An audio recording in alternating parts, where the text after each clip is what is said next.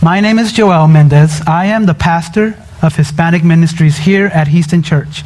Uh, most of you guys know me. Uh, my wife Carmen and I have been part of Houston now for a few years. Um, just a brief, brief history about ourselves and myself is uh, about a half a year ago, about a year ago, I was working a regular job in sales, actually. Uh, I received a call. And it wasn't a Facebook call, it wasn't a messenger call, it wasn't a text, it was a call from God. And so I'm here because I feel that God has called me to preach and to have a ministry in the Hispanic community. So thank you for everybody's support. Uh, and if I don't know you, uh, you're more than welcome to come and greet me afterwards. Um, below you are Bibles. If you don't have Bible, a Bible, there are some underneath the chairs. Uh, in fact, if you don't have a Bible, consider this a gift uh, from Houston. Just grab that and uh, take it with you and consider that a gift from Houston. We've been in August in the series of our mission statement. Um, every year, we take a break from the main um, series. We're taking a break from Acts uh, this month. Uh, we started off with uh, Jeff at the beginning of the month. And our mission statement is living, loving, and leading others to Jesus Christ. Um, this year, we're focusing on the leading others to Jesus Christ. Um, to get used to that here. So, Jeff started off the series, and I love the way he broke it down. He simplified it where it made it easy for, for um, if you didn't know what the gospel is, and you left that, um, if you left that morning, you were probably saved if you weren't already. But Jeff's message was, you cannot lead if you have not followed. And so basically, the leading others to Jesus Christ is, if you're saved, we have a job to do. We have to lead others to Jesus Christ. And we'll focus more on that you know, in, a little bit, in a little bit. Justin's message last week still resonates in my head. At this point, at this time last week, he had a juicy steak or fajitas. And I've actually, we've actually been to the same restaurant, Lupe Tortilla, in Katy, Texas. And I thought for a second, if you leave that any longer, I'm not going to concentrate on your message at all the entire. but I made it through. So his message was you are more likely to share what you know from an experience rather than what you know from an explanation. So you can't lead if you haven't experienced it yourself. That was just his message last week. This week, this morning, it's another challenge. So today we're going to talk about a man. And a man that answered the call to this help wanted sign. The job description was he must be young, must be focused, must be tough, must be driven. He must be able to deliver a specific and important message. You must be willing to travel. You must, and your target audience will be a stubborn audience, a hostile audience, a violent audience. You must be able to endure vicious insults and opposition. You must endure life threatening situations. You will probably not get recognized by many. You will be despised. You will be hated. And the success rate will be probably very low. The positive results will be minimal. And you should have a high tolerance for pain. Before I go any further, I want, there's going to be a little interaction this morning between you guys and myself. It's going to be interactive. So, right now, we just got through with Kids Club a couple weeks ago. And so the theme of the Kids Club was Game On. So I want you guys to give me your best game face and look mean for me. Look really, really mean for me. Like, but no smiling, no laughing. Okay, that's not going to happen. Have you ever been really, really mad? Have you ever had a bitterness about something that it just made you mad? But it was a good kind of mad, a good kind of anger, a good kind of bitterness where maybe it was an injustice. Well, we're going to talk about today. Today we're going to talk about a man who fits this description, and his name is Ezekiel. Okay, no, not Ezekiel Elliott, the number 21 for the Dallas Cowboys, who was uh, Rookie of the Year two years ago. Uh, I, I threw that in there for Russ. But the other Ezekiel we're going to talk about today is Ezekiel the prophet. So I need everybody to find your place in the Bible. If you're using one of our Bibles, it's page 944 and 945. We'll be covering three chapters this morning, and there's a lot of material, so I will do my best to kind of go through everything. Um, let me give you a brief historical context of Ezekiel. He lived 600 years before Christ. So that would put it roughly around 24, 2,500 years ago. Uh, at this time, during that time, the southern kingdom of Judah and Jerusalem was under, uh, they were under conquer, they were living in exile. They had been conquered by the Babylonians, uh, by King Nebuchadnezzar. So that entire, I don't know if you're able to see the graphic there. Everything in orange is basically the Jewish nations, and it was under Babylonian conquest by King Nebuchadnezzar. So Judah is in captivity by Babylon. Uh, Ezekiel and others, high ranking officials, influential people, they were deported from Judah to Babylon by King Nebuchadnezzar.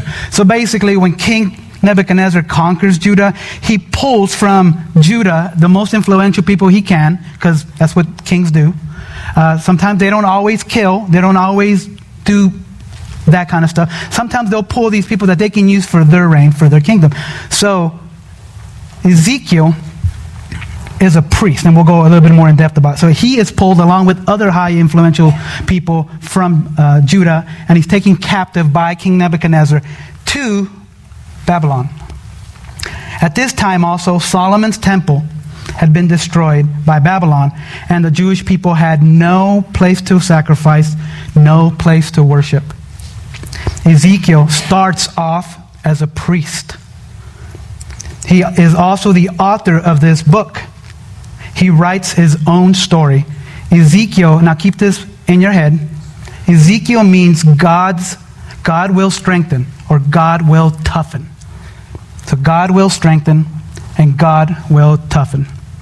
You're probably asking yourself, how does leading others to Jesus Christ have anything to do with an, an Old Testament, almost obscure passage?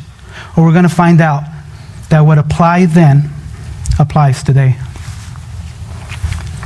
So, whenever I give you guys a cue, I will have you guys say, Remember who you are, what you carry, and the voice to represent. So, let's practice a little bit. Remember who you are, what you carry, and the voice you represent. Now, there will be a term when we come through the scriptures that will help cue for you guys to say that. Again, remember who you are, what you carry, and the voice you represent. So, we're going to start off with chapter 1. We're not going to read chapter 1.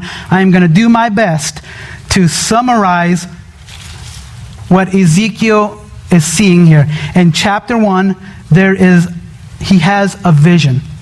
Now, I was talking to Justin this past week, and if there are any ancient alien fans here in the room that watch it on cable, this will be almost like a close encounter of the third kind.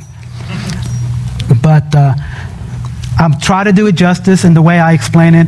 But Ezekiel is standing next to a river. He is in dismay because his people have been obliterated, his people have been conquered. So he's sitting at this river contemplating, God, why have you abandoned us? You got to remember, during this time, Jerusalem and Judah, they disobeyed and they were very rebellious. So God had allowed King Nebuchadnezzar and the Babylonians to come in and swoop in and conquest them.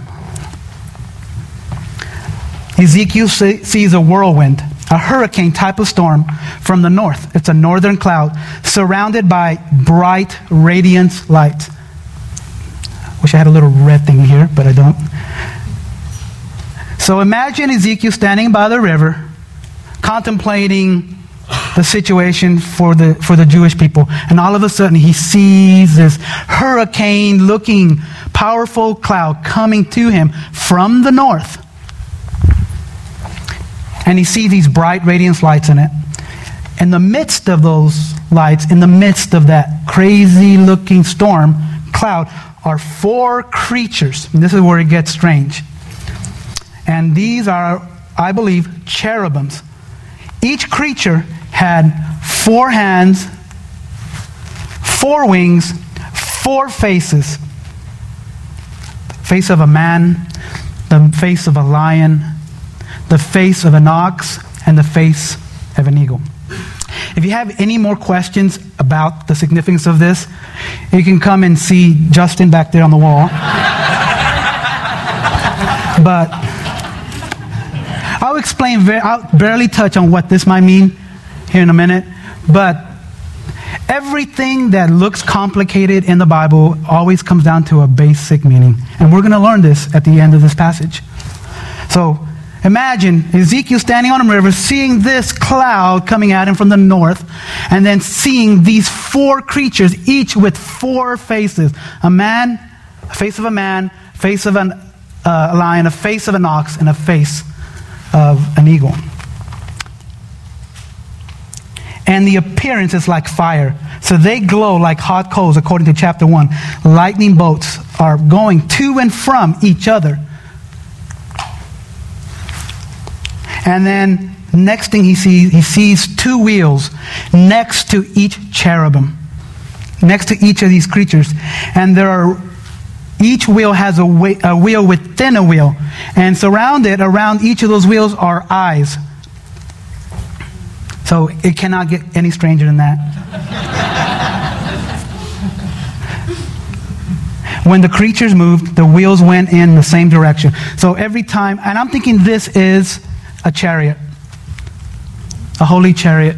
So, but every time this chariot or this device moved, the wheels would not pivot, it would just go in the same direction. The possible meaning to the wheels with eyes in any direction, I believe that means God's omnipresence. God is everywhere. God is in control. He knows what's going on on west, north, south, and east. He sees everything in our lives. He sees what's going on in the world, and nothing is hidden from him. So, a chariot with four living creatures with wheels within wheels, and then all of a sudden, Ezekiel hears a voice above all that. Above the cherubim and, a, and the chariot, there, he sees a throne with such radiance and gemstones. And then chapter 1 says, And on the throne is what appears to be a man. And chapter 1 says that he burned like fire and pure white, and he was splendorous. So, what does this come down to? God's glory showed up. The glory of God comes down to visit Ezekiel.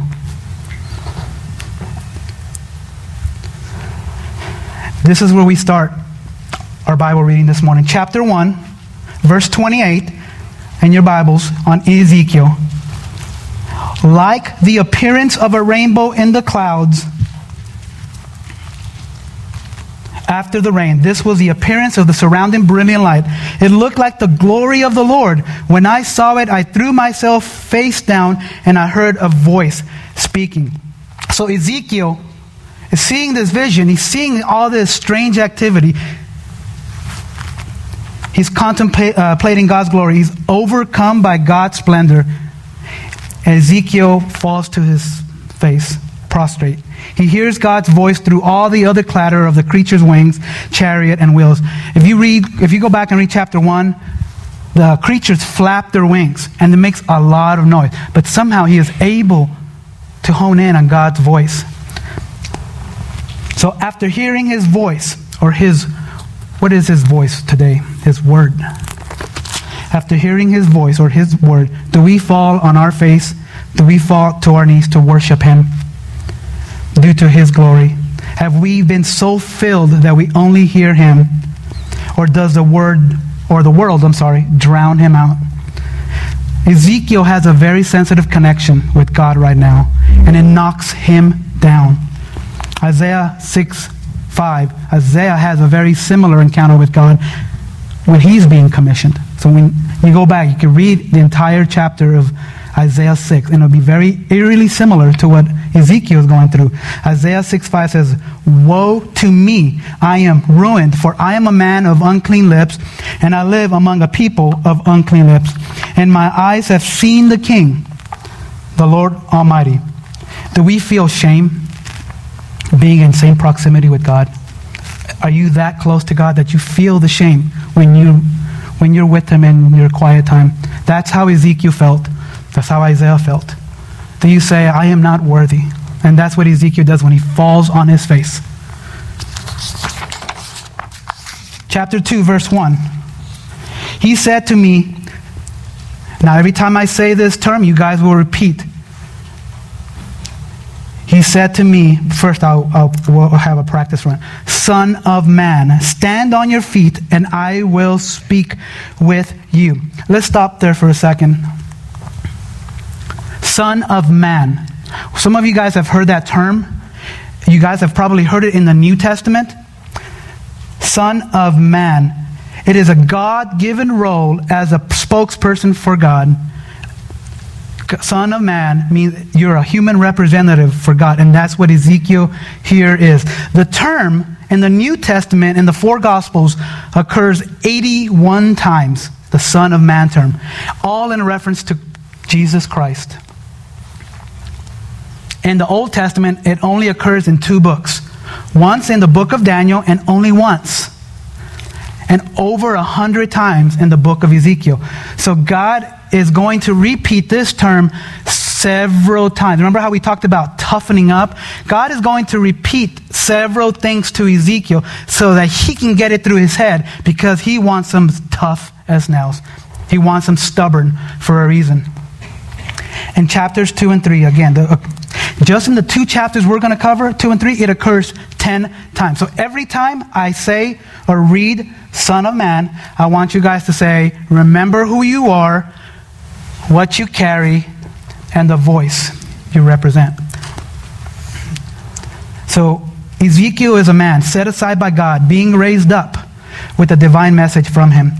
Ezekiel is being set apart for a divine message from God. As Christians, are, we are set aside by God for His purpose, for His doing, and we each, as Christians, are divine messengers sent out to carry a, a message in this rebellious world, as we're going to see the same type of environment Ezekiel is facing. Verse 2. As he spoke to me, a wind came into me and stood me on my feet, and I heard the one speaking to me. So he's filled with his spirit, he's filled with his glory. Ezekiel stands ready for instructions to do his will. After hearing God's will or his word, do we continue to pray and listen for his will? Do we stand and say, God, I'm ready. Show me what you want me to do? Verses 3 through 7. He said to me, Son of Man.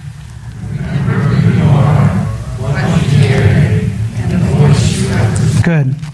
I am sending you to the house of Israel, to the rebellious nations who have rebelled against me. Both they and their fathers have revolted against me to this very day. The people to whom I am sending you are obstinate and hard headed, and you must say to them, This is what the sovereign Lord says. And as for them, whether they listen or not, for they are rebellious, how they will know that a prophet has been among them. But you, son of man, do not fear them, and do not fear the words, even though briars and thorns surround you, and you live among scorpions.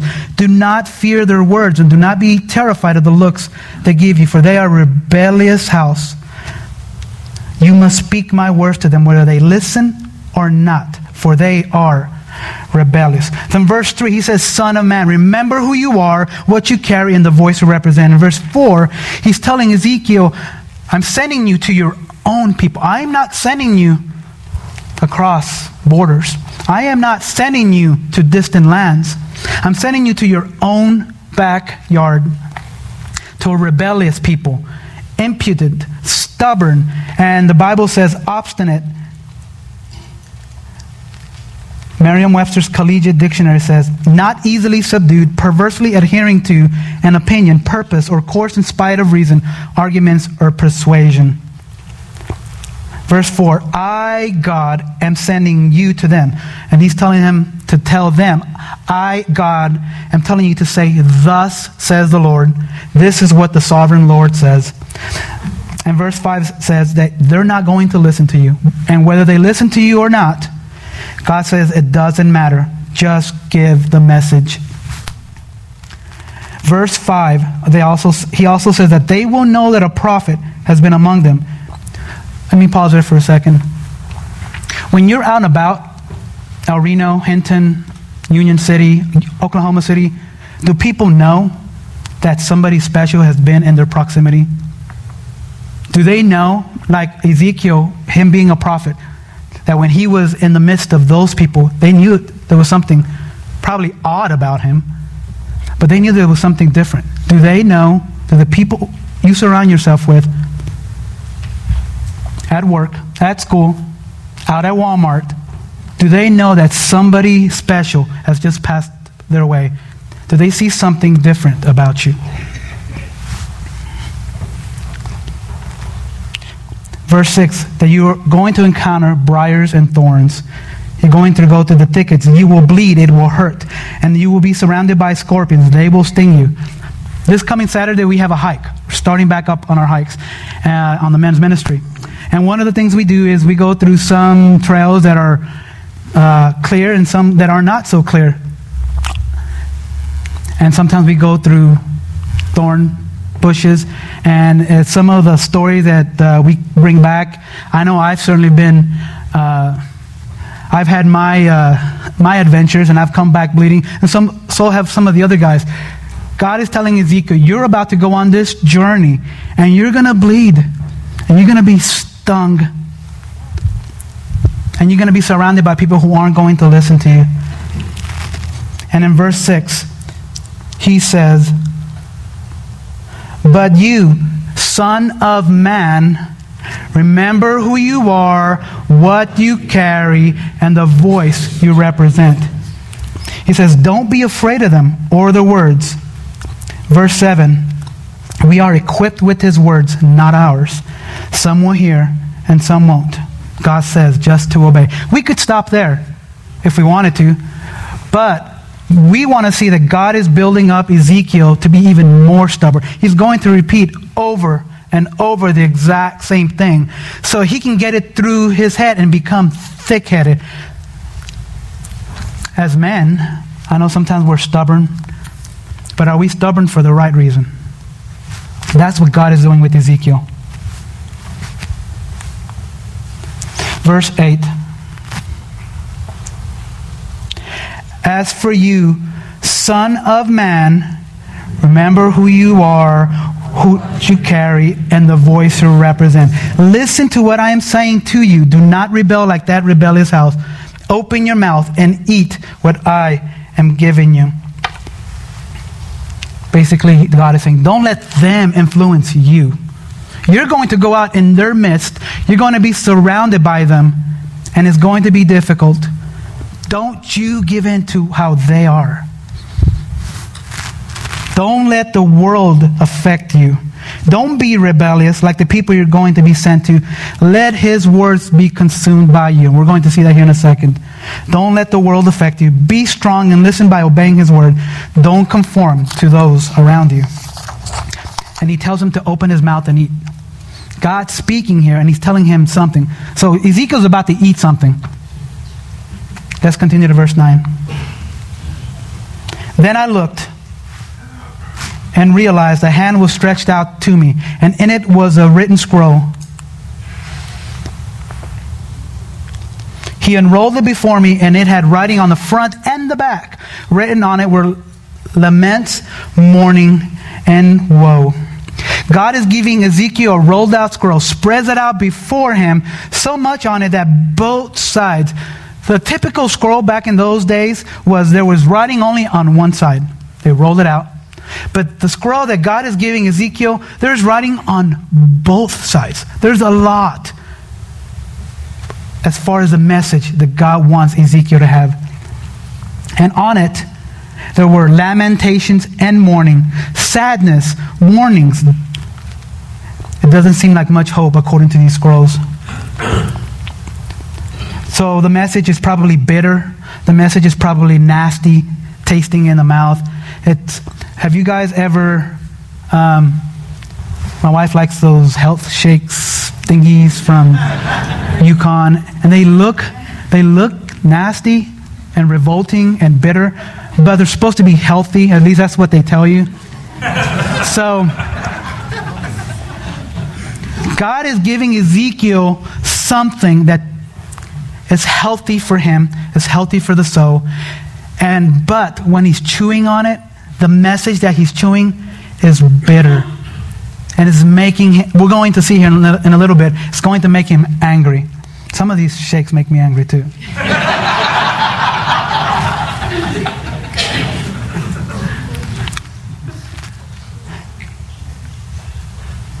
so, chapter 2. Ezekiel has seen and experienced God's glory and is being commissioned as a prophet to be sent to his own stubborn people. And God is giving him instructions through his words on how mute headed and stubborn they will be receiving God's message. But as a son of man, who you are, what you carry, he is, a divinely, he is divinely given a task to be even more stubborn and equipped with God's word for this task at hand.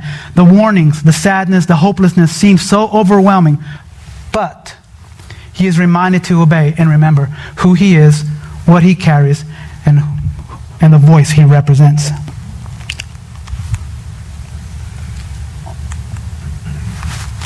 Chapter 3. He said to me, so where are we at? We God is handing Ezekiel this scroll. And he's telling him, Eat. Chapter 3, verse 1. He said to me, Son of man, what you carry and the voice you represent. Eat what you see in front of you. Eat this scroll, and then go and speak to the house of Israel. So I opened my mouth, and he fed me the scroll. Verse 3 He said to me, Son of man, feed your stomach and fill your belly with this scroll I am giving to you. So I ate it, and it was sweet like honey in my mouth. So Ezekiel eats the scroll. He takes in all the warnings, all the sadness, the weight of the entire people's sin, the weight of the entire people's rebellion is he's tasting it.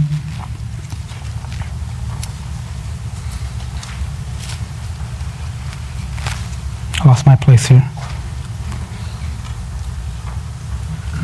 He is full of God's message. In his mouth, the scroll is as sweet as honey. Psalm, 90, Psalm 19, 7 through 10.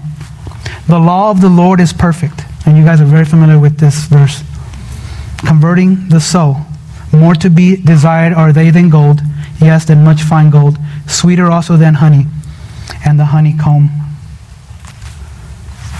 have we taken in God's word and chewed upon it and just savored it? Have we ever, I'm still savoring that steak from last week. But have you ever eaten something so delicious and you've had that aftertaste in your mouth and you're like, wow, that tasted really good? Have you ever been so honed into what God is saying in His message or His word that that tastes better than anything we could ever imagine? Are you in the zone? And sensitive to his will and obedience, so much that it fills that it fills us and permeates our soul, and that we overcome by how sweet his message is to us. Is that flavor so sweet that the earthly treasures mean nothing to us? Are we in his word consistently to know that what he wants from us? God wants us to know how lost this world is, and for us to feel the pain of it, and to proclaim him and to say, this is what God says. This is how lost you are. God wants a relationship with you, and the consequences are not good. That's what God is asking Ezekiel to taste. That's the message that Ezekiel is having in his, in his most inner self. So Ezekiel is taking this in, he's ingesting it, he's tasting it. So, what happens after taking in God's message and warnings for his people? Verses 4 through 9. He said to me, Son of man.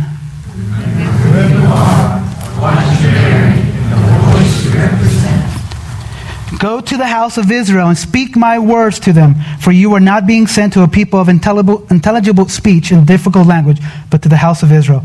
Not to many peoples of intelligible speech and difficult language, whose words you cannot understand. Surely, if I had sent you to them, they would listen to you. But the house of Israel is unwilling to listen to you because they are not willing to listen to me. For the whole house of Israel is hard headed and hard hearted. I have made your face adamant to match their faces, and your forehead hard to match their foreheads. I have made your forehead harder than flint, like diamond. Do not fear them or be terrified of the looks they give you, for they are a rebellious house. So he says, Son of man. Every time that he's about to give him an action, he reminds them who he is. He comforts them. He says, You're my messenger. I'm reminding you who you are what you carry and the voice you represent. God's commandment to Ezekiel go to the Jewish people and speak my words of warning to them. He's going to be sent to a people, a rebellious people that he knows. They're not strangers. They're not strange. They're not distant. But they understand the words. They have hard hearts and they won't listen. Ezekiel is being made more stubborn and hard headed than the recipients because of God's power flowing through him. Are we hard headed in the right sense, like I asked her? Are we like diamonds, stronger than its opposing force? Is God's glory shown in our deliverance of his message when we're presenting the gospel, when we're out and about in the community? Is God's glory being demonstrated through us? Do they know that a messenger has been among them? Again, like chapter 2, verse 5 verses 10 through 15. And he said to me, Son of man, remember who you are, what you carry, and the voice you represent. Take all my words that I speak to you to heart and listen carefully. Go to the exiles, to your fellow countrymen, and speak to them. Say to them, This is what the sovereign Lord says, whether they pay attention or not. Then a wind lifted me up, and I heard a great rumbling sound behind me as the glory of the Lord rose from its place, and the sound of the living beings' wings brushing against each other, and the sound of the wheels alongside them, a great rumbling sound. A wind lifted me up and carried me away. I went, uh, remember these words, I went bitterly, my spirit full of fury, and the hand of the Lord rested powerfully on me. As I came to the exiles at Tel Abib, who lived by the Kebar River, I sat dumbfounded among them there, where they were living for seven days. So he says, Son of man, I am sending you out.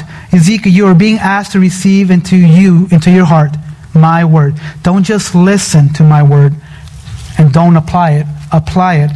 Obedience to his word is taking God's word to heart and following his, his instructions. Right now in the Spanish Bible studies, we're in James, Santiago. And James 1.22 was a verse that we uh, touched first uh, early. It says, but, we sh- but be sure you, uh, you live out the message and do not merely listen to it and so deceive yourselves. If Ezekiel had just simply heard the message of obedience but didn't obey it, he would be deceiving himself.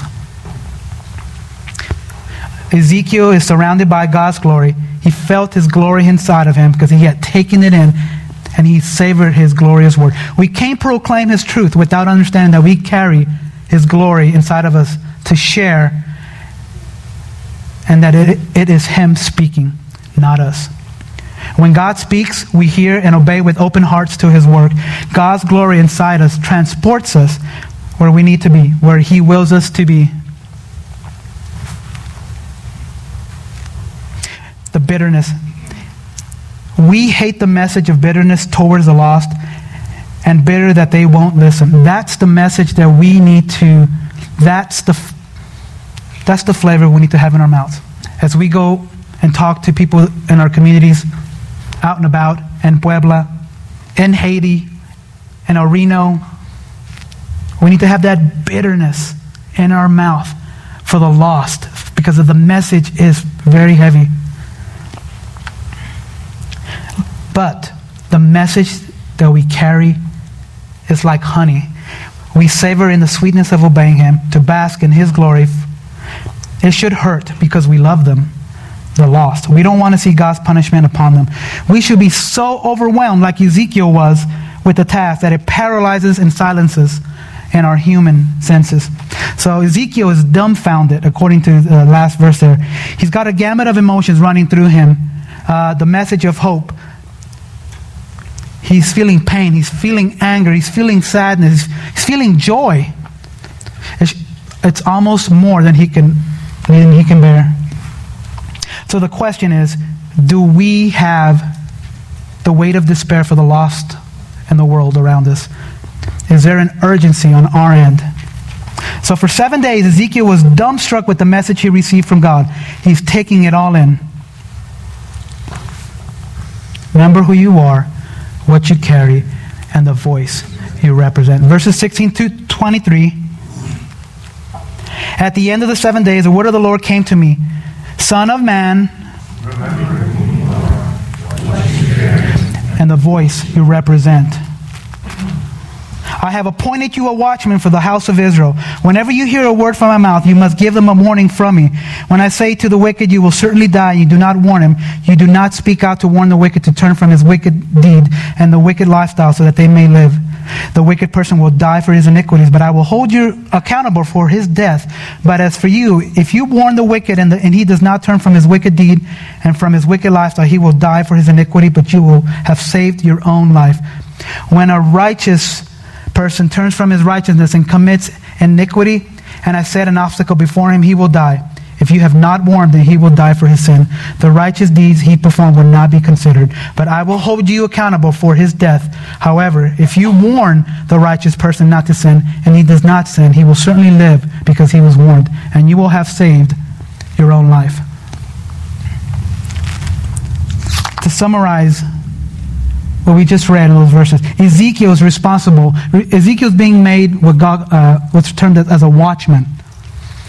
I remember being in Puebla uh, that week that we were there, and every night there was a whistle. I don't know if you guys recall when, you, when we would sleep, there was a whistle throughout the evenings, and I believe those are watchmen. That's just what they do in Puebla. It's like their security throughout the evening. And they one whistles and another whistles a second or two later. So God is making Ezekiel a watchman here for both the just and the unjust.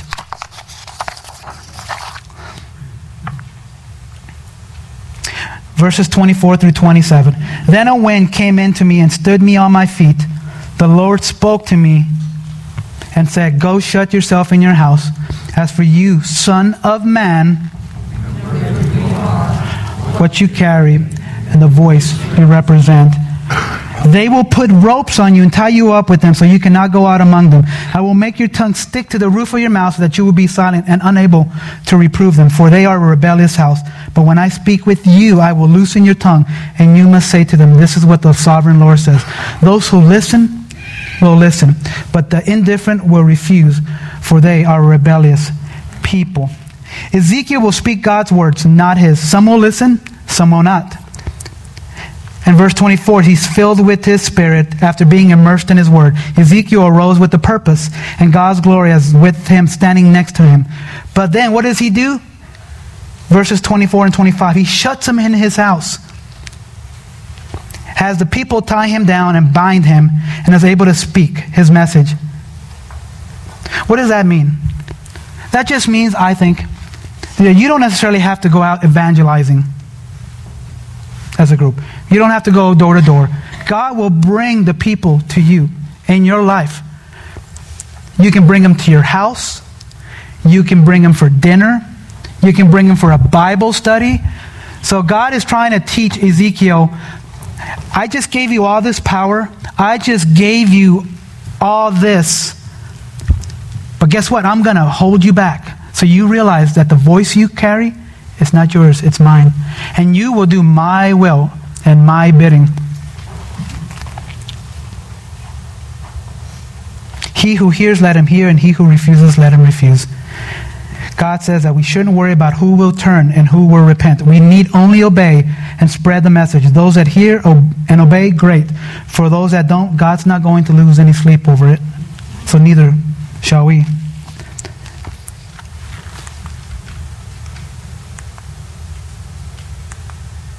Remember who we are, what you carry, and the voice you represent. At the end of Ezekiel, Ezekiel presents, Ezekiel uh, right now is talking doom and gloom, but at the end of Ezekiel, there's a little bit of hope. And if you guys know anything about Ezekiel, the most famous story in Ezekiel is the story of the valley of dry bones. You guys remember that?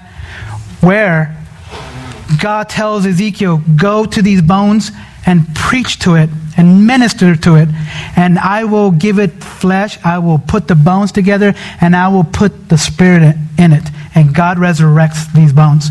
At the end of Ezekiel, he also talks about making the temple, putting the temple, uh, temple back together again. So, Ezekiel talks to them about hope. An application.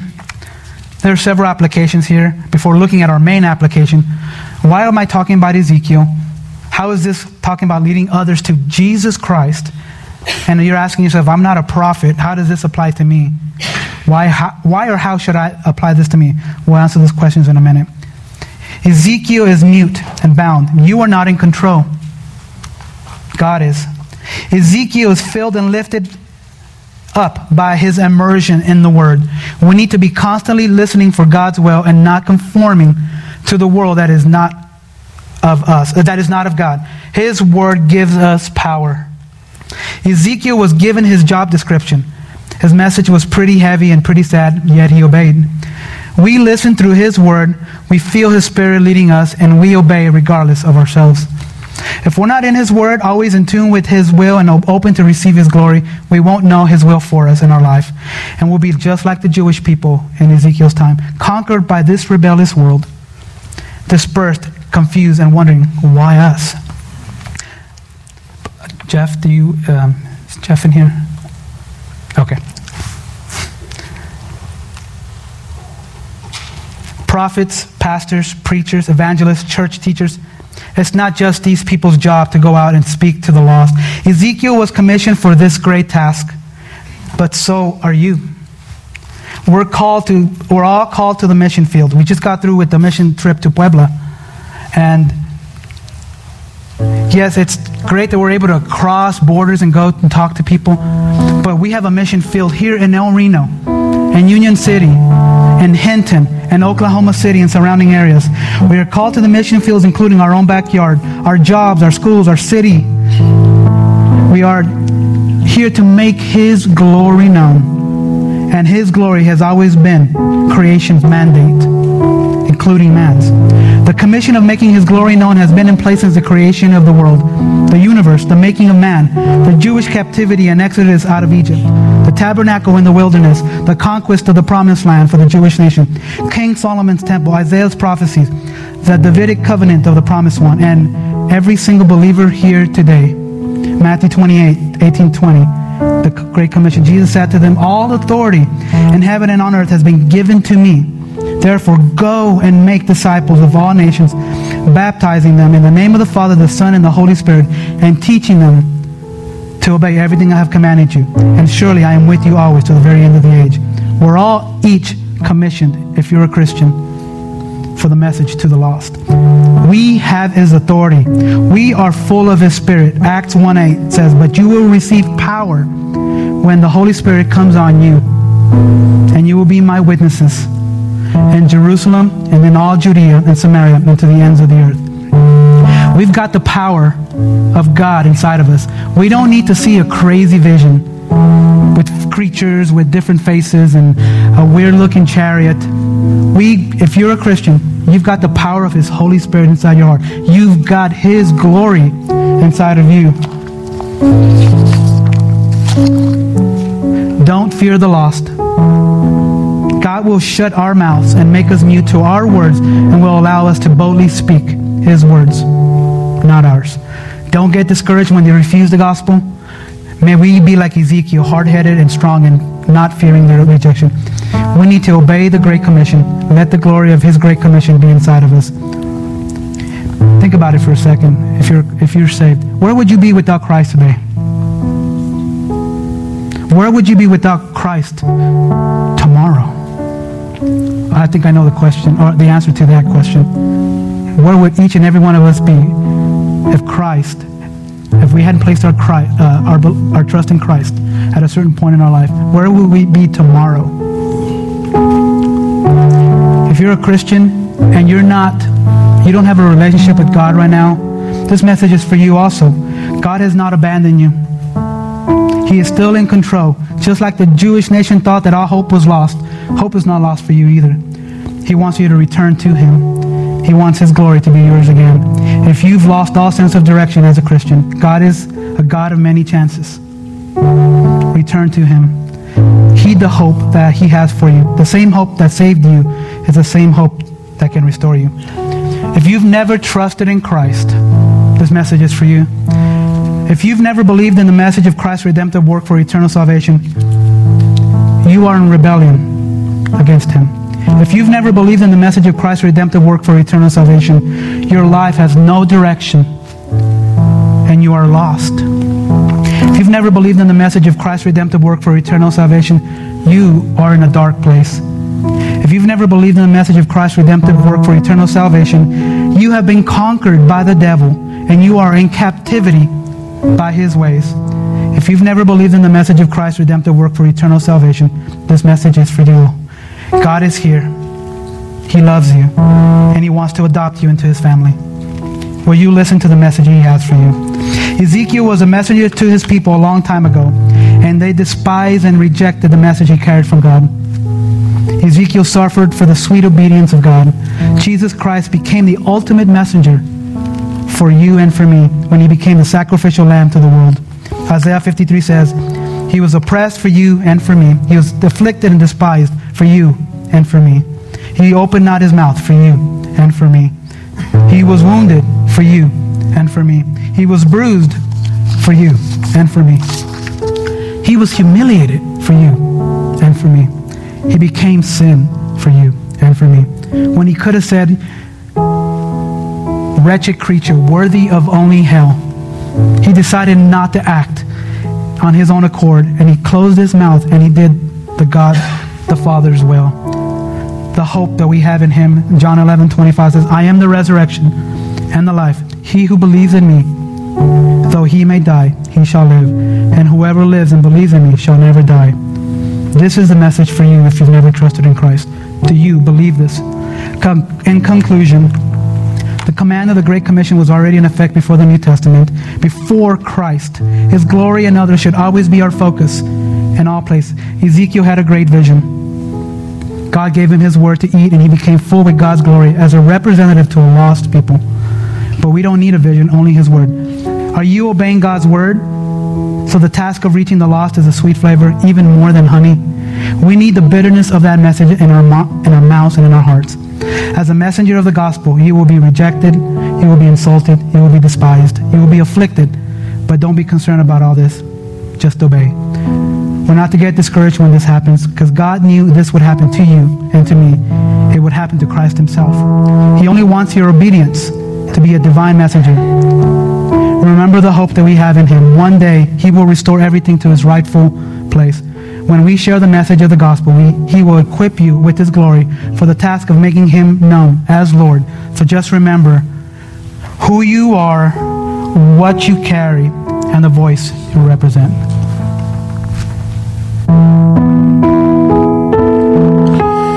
Savior, He can move the mountains. My God is mighty to save. Is mighty to save forever. Author of salvation. He rose and conquered the grave. Jesus conquered the grave.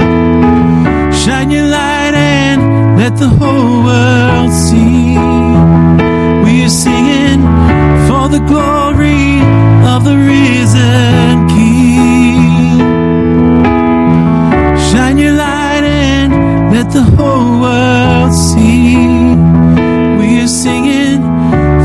glory of the risen King. Father God, may we shine and spread the light that you have given us in our hearts, Father, to a lost world that we know is stubborn and rebellious. May we go out there regardless and just be obedient to your word. May your word be like sweet honey, sweeter than the honeycomb. And we ask this in your son's precious name. Amen. You are dismissed.